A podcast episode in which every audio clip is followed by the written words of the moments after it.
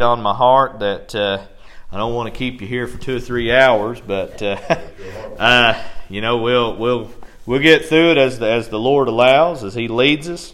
Uh, but I'm going to be taking some scripture, if you have your Bibles with you tonight, out of the Gospel according to John, and we'll be looking in primarily chapters nine and ten, uh, toward the end of chapter nine, uh, around about verse uh, thirty. Well, verse thirty. And uh, then we'll bleed on over into chapter ten, and of course we won't read all of that, but uh, I kind of find that if you if you sit down and read, and of course we have our Bible divided up into chapters and verses and books and, and things like that, and it's very helpful as far as reference and things like that, but I can tell you that, that sometimes it almost seems like they cut off at the wrong spot. Like if you're just going chapter by chapter and you read a chapter a day, if you're not careful and you're reading the Gospel according to John, you'll read chapter nine and you'll hold it on its own and then kind of forget about it and read chapter ten and not realize there's a direct connection between nine and ten. And to give you just a, a, a broad summary of chapter nine up to verse thirty, is chapter nine starts out with Jesus and His disciples, you know, going along their way, and they find a guy who was blind from birth.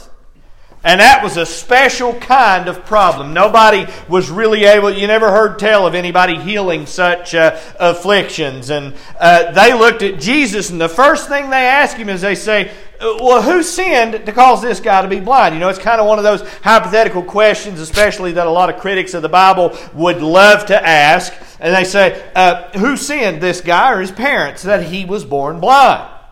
And Jesus gives them an answer that they didn't expect. He tells them, neither, neither one sinned that he was made blind. That he was actually made blind so that Jesus could come and manifest the power of God in his life and heal him. And you'll find that most of this chapter is the end result of Jesus' work here when he heals the man of his affliction. It says that Jesus does this, that He uh, spits on the ground and makes a paste out of the, the dirt and everything and anoints the man's eyes. And it says that He leaves seeing. And, and as He goes along, though, that then uh, He gets beset upon by the Pharisees. And they begin to question with Him. They bring His parents in and they're asking Him and they're saying, well, who did this? Under what power? What authority did He do this? Uh, and at first, the guy doesn't know who Jesus is. He'd never seen Him. Jesus was done and gone by the time that his eyes were opened, uh, and yet here come the Pharisees. They're dogging him, they're accusing him, they're asking him, they're putting him to the question at one point. His own parents look around and say, well, he's plenty old enough, you ask him. He, you know, you uh, question with him. And they're like, are you one of his disciples? And he's like, I don't even know who he is. But then after a lengthy questioning session, we come down to verse thirty, where that this guy applies sheer logic to their theology. And he tells them, and we'll start reading at verse thirty. Notice it says, the man answered and said unto them, why herein is a marvelous thing that ye know not from whence he is, and yet he hath opened mine eyes. Okay, he looks at him, he said, this is what we know. He didn't know his name. He didn't know as much as the Pharisees knew about him. But he did know that he once was blind, but now he sees. That's what he looks at him and tells him. He come and did this thing. He healed me. It's no different than the man at the pool of Bethesda when Jesus told him, get up, take up your bed, walk out of here. And then the Pharisees stop him. Where are you going with that bed? It's the Sabbath day. You're not supposed to be doing that. Uh, and they begin to put him to the question. And so the man goes on, and it says in verse thirty-one, now we know that God heareth not sinners. Pure logic. He's saying, look, uh, this guy can't be a sinner. God doesn't hear sinners. Uh, God doesn't answer their prayers uh, like He'll answer the prayer of somebody who, hear, who is uh, one of His. Uh, and you'll notice now he goes on and says, but if any man be a worshiper of God and doeth His will, him He heareth. He lays it out plainly. He's talking about what he's heard because he hasn't seen until today. Right. And a lot of times when something good happens in your life, when the Lord blesses you, when He works, that's just as sure as the devil's going to show up uh, and try to cast doubt, uh, try, to, try to throw a shadow uh, over any light that you might shine out into the world. The Pharisees are here uh, and they're doing all these things, and the man's telling them, look, uh, uh, he did what he did, uh, and I don't think a sinner could do these kinds of things. Right. And you'll notice he goes on, since the world began, it was not heard that any man opened the eyes of one that was born blind. He tells them plainly, nowhere in the old records has it happened. Nobody else had ever done such a miracle. That puts Jesus in His own class. Uh, and that's what the man's beginning to realize. Uh, that when they put him to the question, uh, what they were actually doing uh, uh, was moving him. He might have just said, well, that's great uh, that now I can see, uh, uh, but I'm going to go out and live my life uh, and sin and do all the things I want. Uh, but rather he looked around and said, this guy has to be significant for what he's done for me. And he goes on and says, if this man were not of God, he could do nothing. And that squares with the rest of the Scripture. In the fourteenth chapter of this same book, uh, Jesus says, look, uh, you've got to abide in me, uh, and I'll abide in you, uh, uh, that you can do nothing without being in me. Uh, and this man is saying, look, uh, if he's not of God, he couldn't have done these things. Uh, and I can tell you, church, one of the big problems uh, of our society today uh, is people going around with lying wonders uh, and lying signs uh, and trying to show these things uh, and make manifest the works uh, of God, or make it appear that way for personal gain. Oh, yes. And the next chapter, Jesus goes very plainly over that you'll follow the right shepherd when you know His voice. Oh, yes. How had this guy ever interacted with Jesus but by hearing His voice? Yes. So he asked it, and he puts it to the Pharisees. I imagine that at this point, he's tired of talking to them. And he laid it all out for them, and then now here's their rebuttal. Verse thirty-four, it says, they answered and said unto him, thou wast altogether born in sins, and dost thou teach us? And they cast him out. They said, you were born blind. You had to have sinned. Get out. Hit the bricks, as we would say. And they cast him out. And after all of this, it's then that Jesus shows back up. Now, Jesus could have walked right in front of him and looked him right in the eyes, and he wouldn't have known who he was. But he heard His voice. Uh, you see, I've never seen Him, but I've heard His voice. Uh, and the Bible says plainly, blessed are they uh, which believe who have only heard. Uh, uh, and they have to hear and believe. Uh, you'll notice it says in verse thirty-five, Jesus heard that they had cast him out. And when he had found him, he said unto him, dost thou believe on the Son of God? Uh, uh, now I imagine that that man said, wait, uh, that's the voice of the one uh, who healed my eyes. Uh, that's the voice of the one Uh, who, though I was blind before, yet now uh, I'm able to see. And he asked him the question plainly. And as Christians, I can tell you this is real important, that when we witness to somebody, we pop the question. And I'm not talking about asking them to marry us. You know, that, that's usually when somebody says they're going to pop the question. That's what they're talking about. They're going to say, will you commit to me? But isn't that essentially what we need to say to somebody when we've witnessed to him? Will you commit to Christ? Will you give your heart to Him? Will you believe upon the name of the Son of the Most High as your personal Savior? Because people will sit there and say, yes, uh-huh, amen, I, I, I like your Facebook page, hashtag that's for me. They'll do all these things. But when you ask them, will you accept Jesus Christ? That's kind of the point at which they've got to pick. They don't want to choose. They want to say, well, maybe someday. It's kind of like when you invite people to church. Say, uh, why don't you come out to church on Sunday? Well, I might be there. No intention on coming. But I can tell you this, a lot of times I'll pray for that I might be there. And make the Lord make it like a rock in their shoe. Make it like a burr in their saddle, that they can't be comfortable. Jesus asked him this question, will you believe? Dost thou believe on the Son of God? Notice his re- response says, verse thirty-six, he answered and said, who is he, Lord, that I might believe on him? Uh, uh, he tells him, look, I'm ready to go. Uh, and I found that there's certain people, uh, uh, when they're ready, uh, uh, they ain't hard fruit to pick. Uh, they'll fall right off of the divide uh, because they're ripe. Uh, they've been looking and searching. Uh, and a lot of times the Lord will just send us and say, hey, won't you pick that one? Oh, yeah. And, and it just happens, but a lot of times we'll be like, oh, Lord, now they'll think I'm crazy. They'll think I'm trying to manipulate them. And I've been through this. Some of the hardest people for me to preach in front of are people that I know personally and I know aren't saved. Because anything that I preach, they'll think, well, he's only saying that because he knows who I am. He knows how I am. And yet I've had several instances uh, of preaching to somebody that I know uh, and preaching what God laid on my heart uh, and it pierced them to their heart uh, and they come to the altar. Uh, there's been other times I've preached and not known somebody or never met them before and God has pierced their heart. Uh, but what I can tell you is this. Uh, you don't worry about where you fall short. Uh, you trust God uh, uh, to make you what He needs you to be, uh, uh, to put you exactly where that He wants you. Yeah. And so Jesus uh, asked him, or this man asked, well, who is he?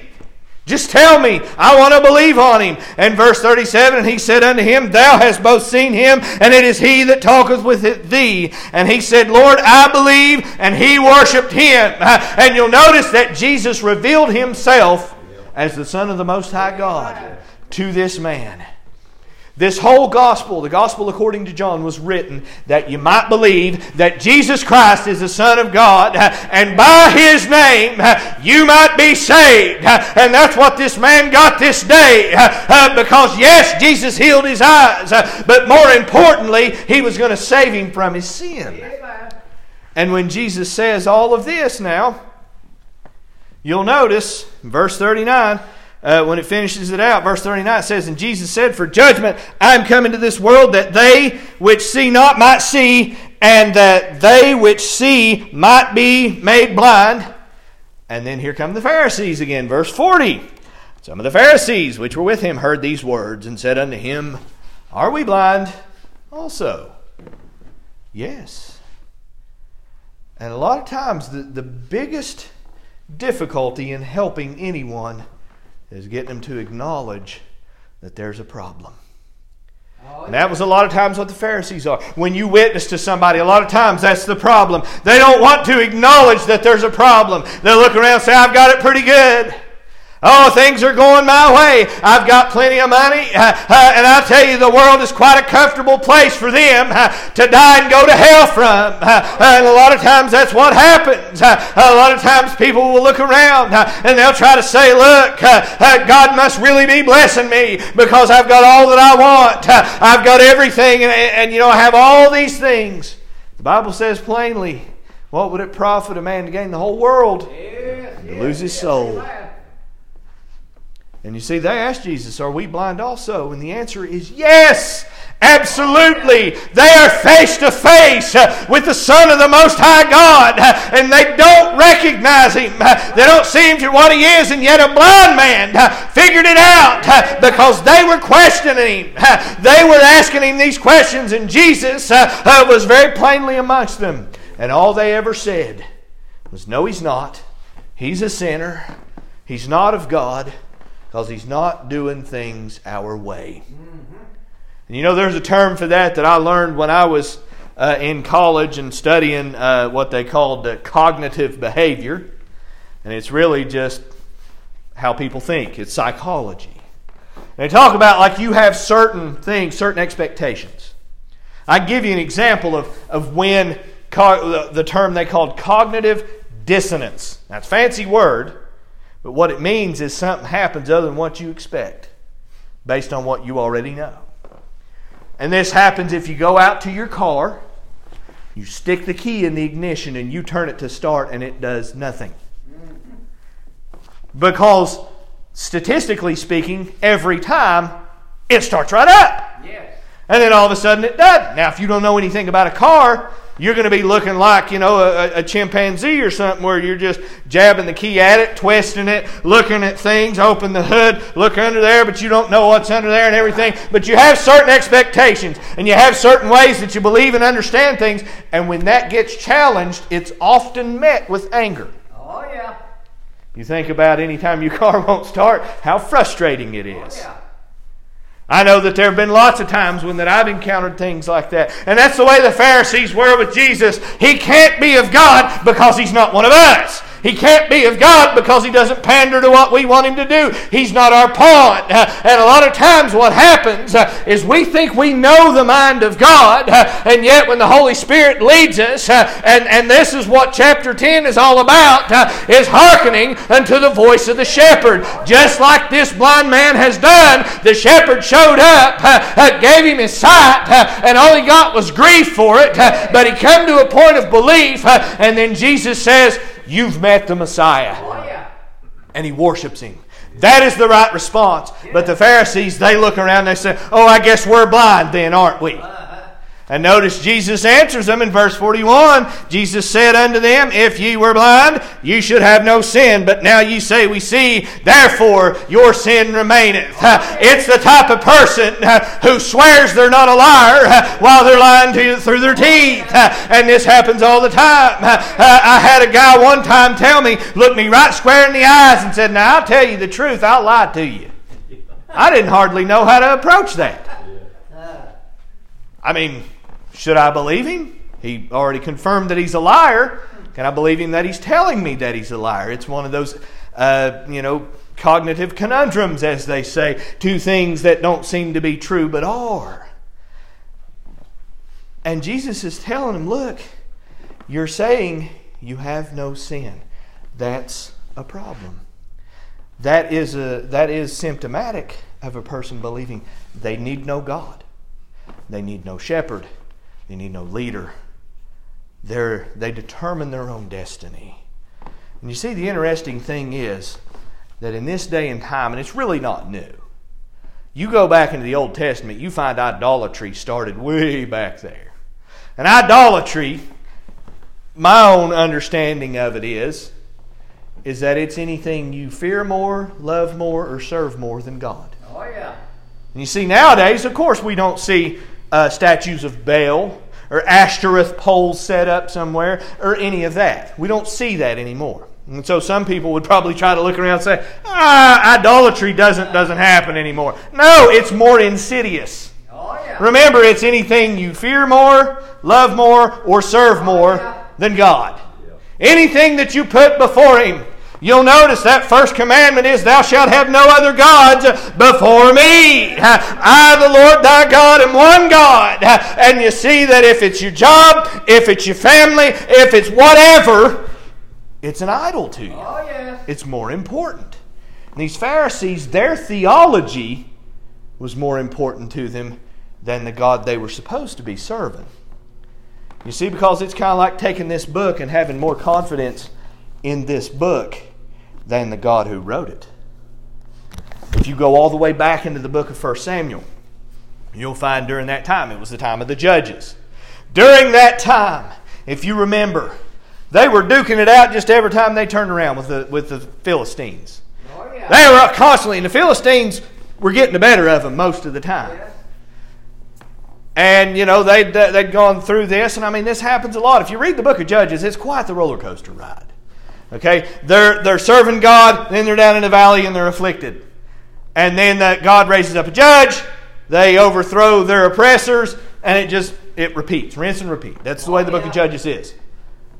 Then you come into the book of First Samuel, and it's Philistines who are afflicting them. There's no king. So that every man done what was right in their own eyes, which is not a good thing. And then there comes a time when they need to come out and they need to win against the Philistines. And so they send for the Ark of the Covenant. Now the Ark of the Covenant was their powerful tome. Moses gave it to them. And, and, and you know the description of it, and they've depicted it in movies and popular culture for a long time. And they bring it out. They send for the Ark of the Covenant. It comes in amongst the, the Israelites. Do you remember what happened? They gave a mighty shout. Woo! We've got uh, the Ark of the Lord amongst us. And they did. The problem was they didn't have the Lord of the Ark oh, yeah. amongst them. They thought they had the recipe for victory. And if you know the story, you know that the Philistines whipped them and took it. Yeah. Took their Ark. And it dwelt in the land of the Philistines for a while. looked around and God began to afflict them. But what I'm saying is uh, they took that box uh, which was supposed to represent. It's the Ark of the Covenant. It represented the covenant with the Most High God, but they put more value in that box uh, than what they put in their relationship to the Most High God. You can put more value uh, in just owning, possessing, and understanding this book uh, than having a personal relationship with God. Now I can tell you this, it's good to know this Word. Amen. But you can know this Word academically and not know God. Right. But if you know God and you know this Word academically, I tell you that the gates of hell can't prevail against you. And so Jesus is telling them, He said, look, uh, you've got an understanding of the Word of God, but you don't know God. Uh, in several other places He told them, look, uh, if you knew God, if you were really of the spirit of Abraham, uh, children of Abraham, uh, you would be glad to see me. You would rejoice. Because there are two types of people when it comes to the truth, based on my understanding. There are those that desire the truth just so they know the truth. Yeah. And once they find it, they rejoice therein, regardless of that cognitive dissonance, where that it doesn't agree with what you think to be true. The other type, when they encounter the truth and it hurts their feelings, steps on their toes, they look around and say, well, that can't be true because I don't like it. You ever been reading your Bible and it hurts your feelings? That's good. Oh, yeah. You ever been reading the Bible or somebody up preaching and they say something and, and, and the way I heard a friend of mine put it, you got to say, ouch, amen. Oh, yeah. Because it, it hurts, but it's good for you. Yeah. It'll benefit you. And the Pharisees, they just says, ouch, and he's got to go. Oh, yeah. When the guy that they that we were just talking about who had his eyes opened by Jesus, when he started making sense, they said, beat it! Get! We don't want none of that junk here.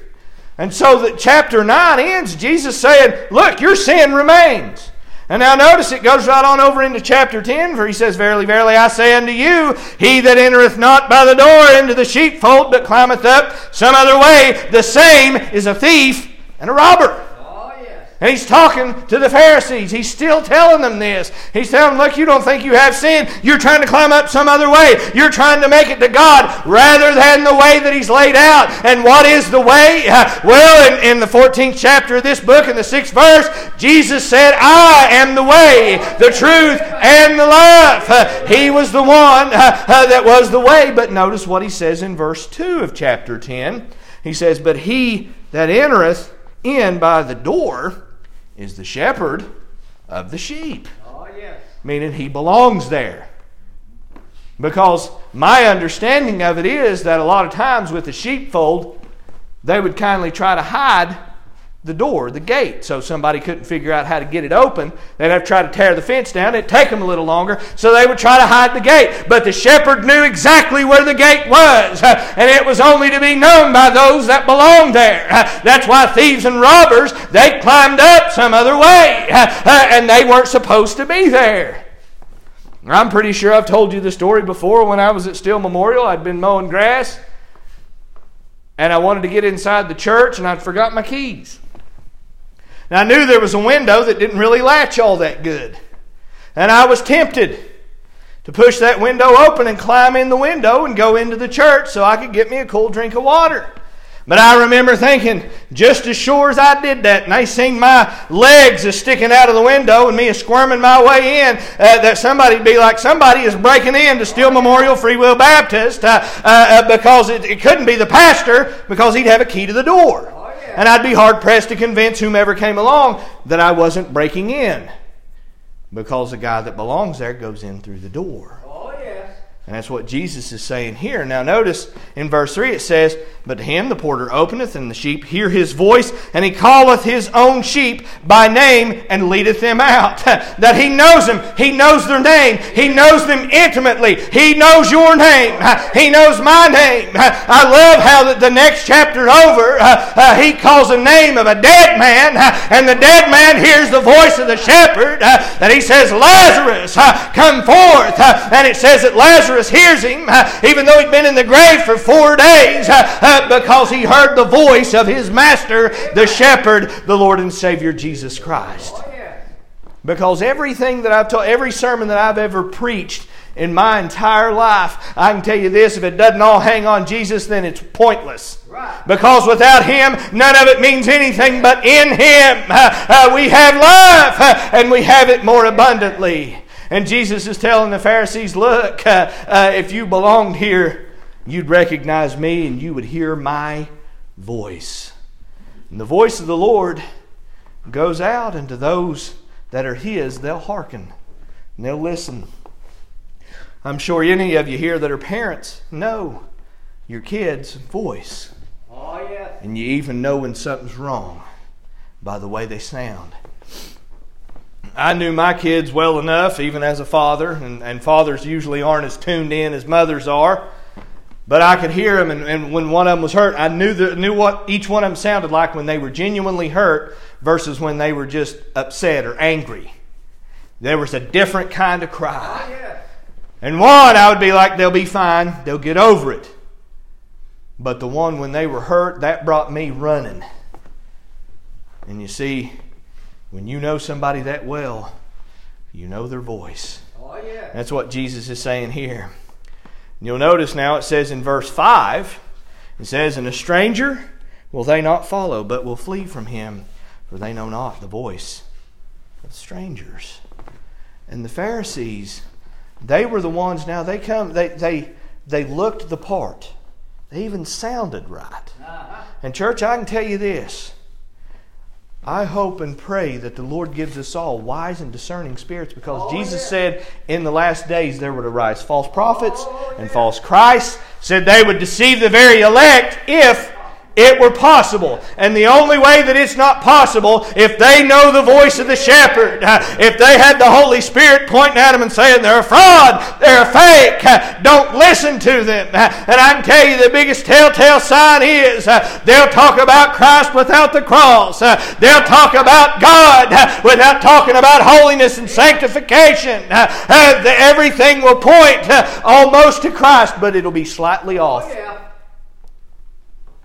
The Jehovah's Witnesses, they talk about Jesus all the time. Oh yeah, he was a good guy. Yes, but was he born of a virgin? Yes, but was he the Son of God? Is he alive at the right hand of the Father?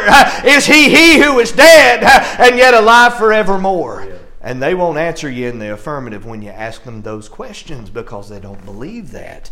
And if they don't believe that, then they don't have the salvation That's that comes right. only by Jesus Christ. Amen. And some of the biggest cults out there are ones who will point at the Bible. They'll sound just like any other preacher. They'll act like a lot of churches. But they don't hold Christ as the sacrifice once and for all. Right.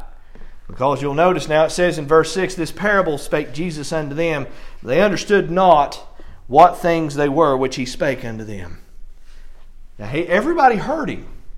And Jesus said at one point, he said, I speak in parables, that seeing they might not see, and hearing they might not understand. Now, it wasn't like that he was trying to be coy or cutesy, but it was rather that the ones that genuinely wanted to know, they would hang in, they would dig deep, and they wouldn't quit until they understood. The disciples, how often did the disciples look at Jesus and say, Jesus, we just don't get it? You're right. Okay, Jesus went to talking to him about bread. He said, I have bread and meat that you know not of. And he's like, I don't see anywhere around. He's like, no, I'm talking about uh, the Holy Spirit. Uh, I'm talking about uh, what God has given to me. Uh, and a lot of times uh, we look at things and we discount the spiritual and we emphasize the physical. Oh, yeah. And it's backwards. It's the same backwardness of this world that they look around, and rather than saying that God created man, a lot of critics, especially of Christianity, they say God is a fabrication of man. Now you think about how backwards that is. Saying man created God, not God created man. And that's a big problem nowadays. And you'll notice now that Jesus goes on and he says, Then said Jesus unto them again, Verily, verily, I say unto you, I am the door of the sheep.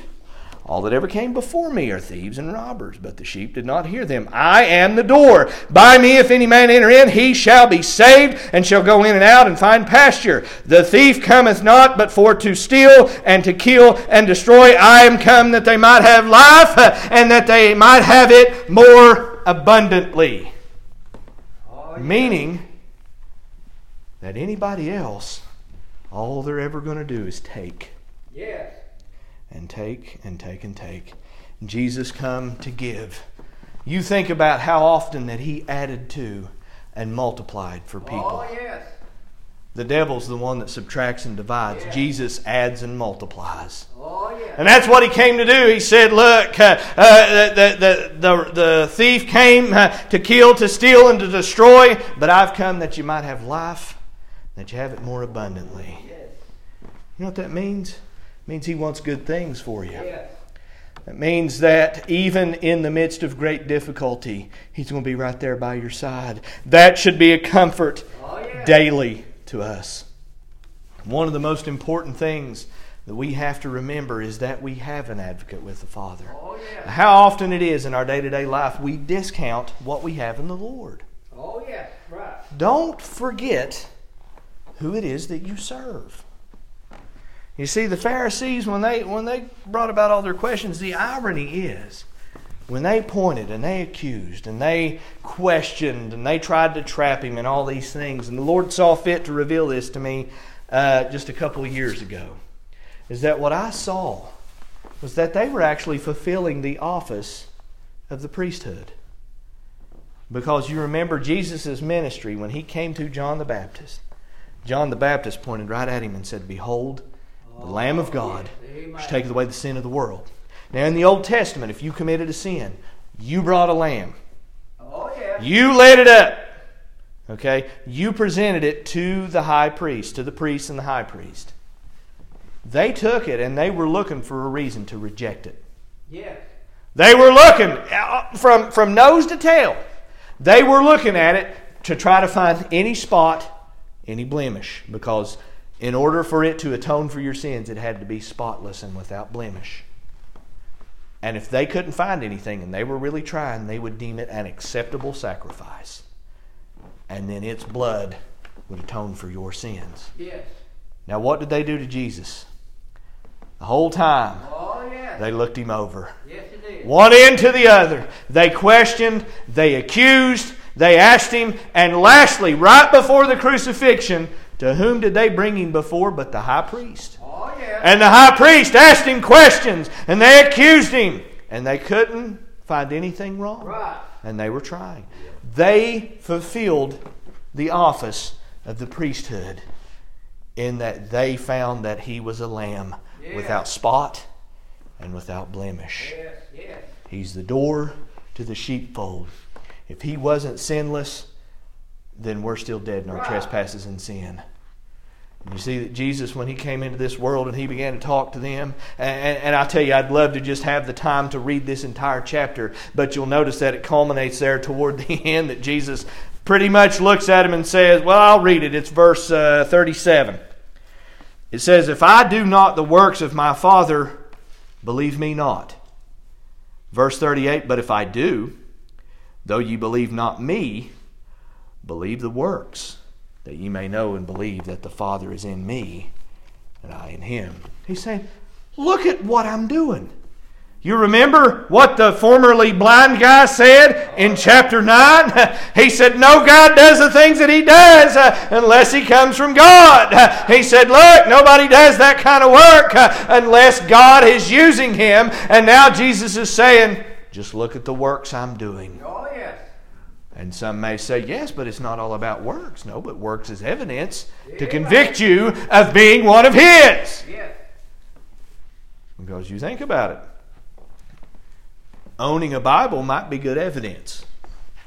But you see, you can go into lots of homes, even here in West Virginia, that own Bibles that'll have a lot of other books and a lot of other vile things in there too. Yes. Yeah. And so maybe the Bible could be explained away. And I'm, I'm sure you've heard this before, but imagine.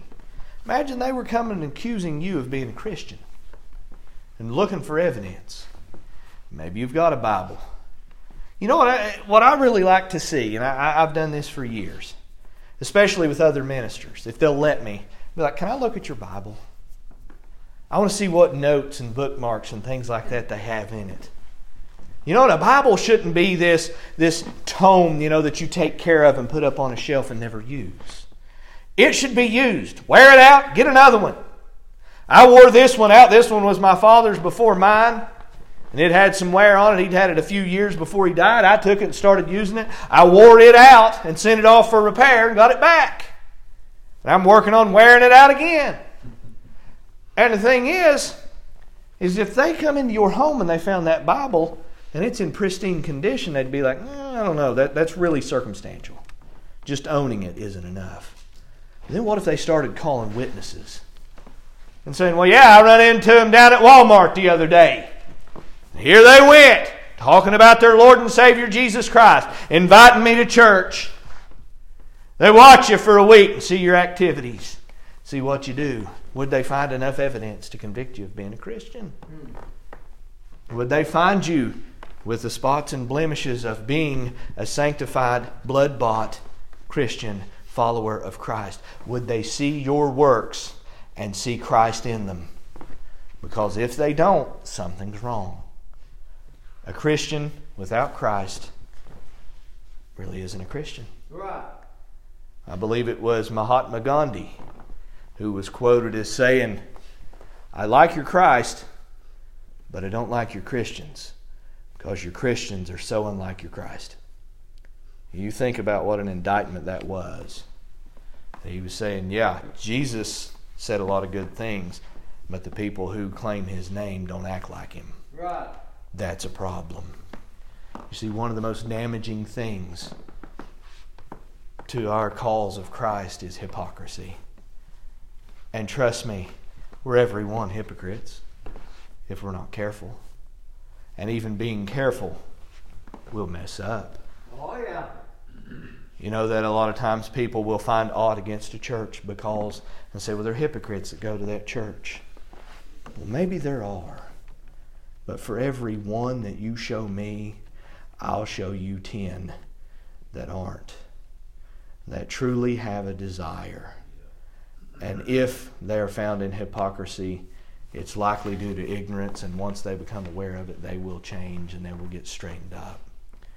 The world that we live in, they need to see our good works, yes, that they may be convicted in their heart, that they may say, I want to know Jesus because of what they have in their life. Like Brother Chuck testified on Sunday, and that Brother Chuck, that blessed my soul. You know, you, you said about uh, being on the train there, and, and stuff was happening, and everybody was worried and everything, and he was like Jesus in the back of the boat. It's just my imagination conjured. Just, I ain't worried. Everything's all right. Lord's going to take care of us. That right there, that's the kind of peace that's peculiar in this world. Oh, yeah. And that's a testimony. And that's the way that we should be, that even when we're in turmoil, even when we should be worried, we're looking to Christ. Yeah. Because what I think of is an older fella, used to be called Simon. Most people call him Peter at this point in his life. And he's on a boat in the Sea of Galilee. And a nice big storm rolls in. And the boat's getting tossed, and the men are managing the boat, and they're worried, and they're worried to death, and there sits Peter, just as calm as can be. And they might look at him and say, Peter, aren't you worried? And they'll look at him and say, boys, I've done been through this. I've got a Savior, and whether we go to the bottom or we make it to the other side, we're going to be winners either way. That he found himself out in the middle of the water there, and he trusted in his own abilities, and they failed him. And so he decided, you know what? I'm going to trust in the Lord. Look always to Him and lean not to my own understanding. Oh, yeah. Because, trust me, there are going to be storms. There's going to be difficulty. But you hearken to the voice of the Lord. Yeah. Know that the Lord is your shepherd, and you shall not want. Yes. I can tell you, you watch the news right now and they're hollering shortages. And they're getting everybody worried. And I had a person the other day ask me about the, the, the apparent diesel fuel shortage. And I said, well, I don't know about that.